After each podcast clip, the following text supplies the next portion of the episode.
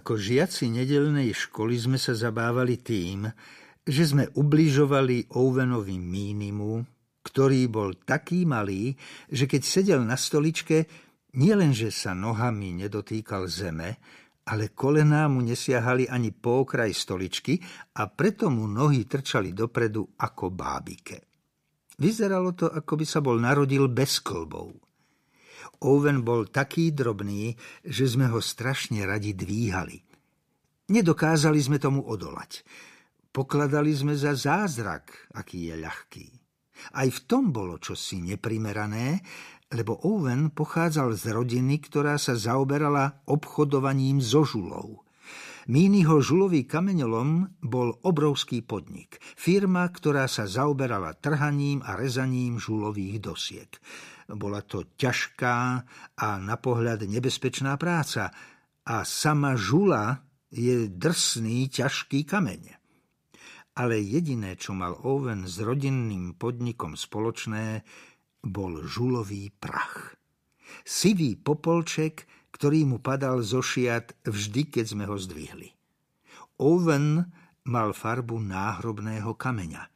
Jeho pokožka zároveň pohlcovala a odrážala svetlo ako perla, takže občas vyzeral priehľadný. Najmä jeho sluchy, na ktorých mu pod pokožkou pulzovali modré žilky. Akoby okrem nezvyčajnej útlosti existovali aj iné dôkazy, že sa narodil predčasne. Hlasivky sa mu buď úplne nevyvinuli, alebo mu ich poškodil žulový prach. Možno mal zničený hrtan alebo poškodenú priedušnicu a zda ho zasiahol do krku úlomok žuly. Ak chcel, aby ho bolo počuť, musel zo všetkých síl kričať nosom. A predsa sme ho mali radi. Malú bábiku, ako ho nazývali dievčatá, keď sa im, a vlastne nám všetkým, usiloval vyšmyknúť. Nepamätám sa už, ako sme začali Owena dvíhať.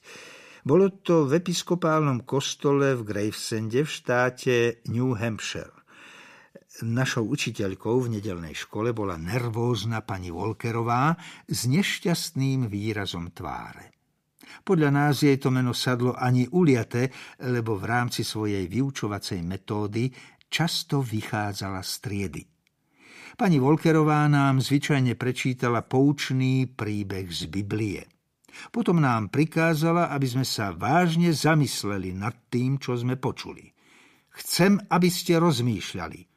Potichu a sústredene, zdôrazňovala. Teraz vás nechám o samote s vašimi myšlienkami, vyhrážala sa nám zlovesným hlasom, ako by nám vlastné myšlienky mohli ublížiť. Chcem, aby ste sa hlboko sústredili, zopakovala. A potom vyšla z triedy. Myslím, že bola fajčiarka a nemohla si dovoliť pred nami zapáliť. Keď sa vrátim, pozhovárame sa o tom, dodala za každým. Pochopiteľne, kým sa vrátila, všetko nám vyfučalo z hlavy. Pretože len čo vyšla z miestnosti, začali sme vyvádzať ako zmyslov zbavení. Keďže zostať o samote s vlastnými myšlienkami nebolo nič zábavné, chytili sme Owena Meanyho a podávali sme si ho nad hlavami po celej triede. Čaro hry spočívalo v tom, že sme pritom nevstávali z lavíc. Kto si, zabudol som, kto to vymyslel, sa zvyčajne postavil, zdvihol Owena, opäť si s ním sadol, podal ho susedovi, ktorý ho poslal ďalej a takto šlo stále dokola. Na hre sa zúčastnili aj dievčatá. Niektoré boli do nej celé zbláznené. Owena vládal zdvihnúť každý. Dávali sme na ňoho veľký pozor, nikdy nám nespadol. Možno sme mu občas trochu pokrčili košeľu. Kravatu mal takú dlhú, že si ju zastrkoval do nohavíc, ináč by mu visela po kolená a niekedy mu z nich vyliezla a z vrecák sa mu nám do tvári vysypali drobné. Vždy sme mu ich vrátili.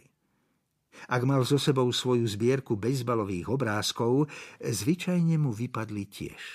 Toho hnevalo, lebo ich mal zoradené podľa abecedy alebo nejakého iného kľúča, Možno mal pokope všetkých poliarov. Jeho systém sme nepoznali, ale určite nejaký mal, pretože len čo sa pani Volkerová vrátila do triedy, keď sme Ovena dopravili na jeho miesto a poslali mu jeho drobné a bejzbalové obrázky, začal ich s pochmúrnou, tichou zúrivosťou zoraďovať.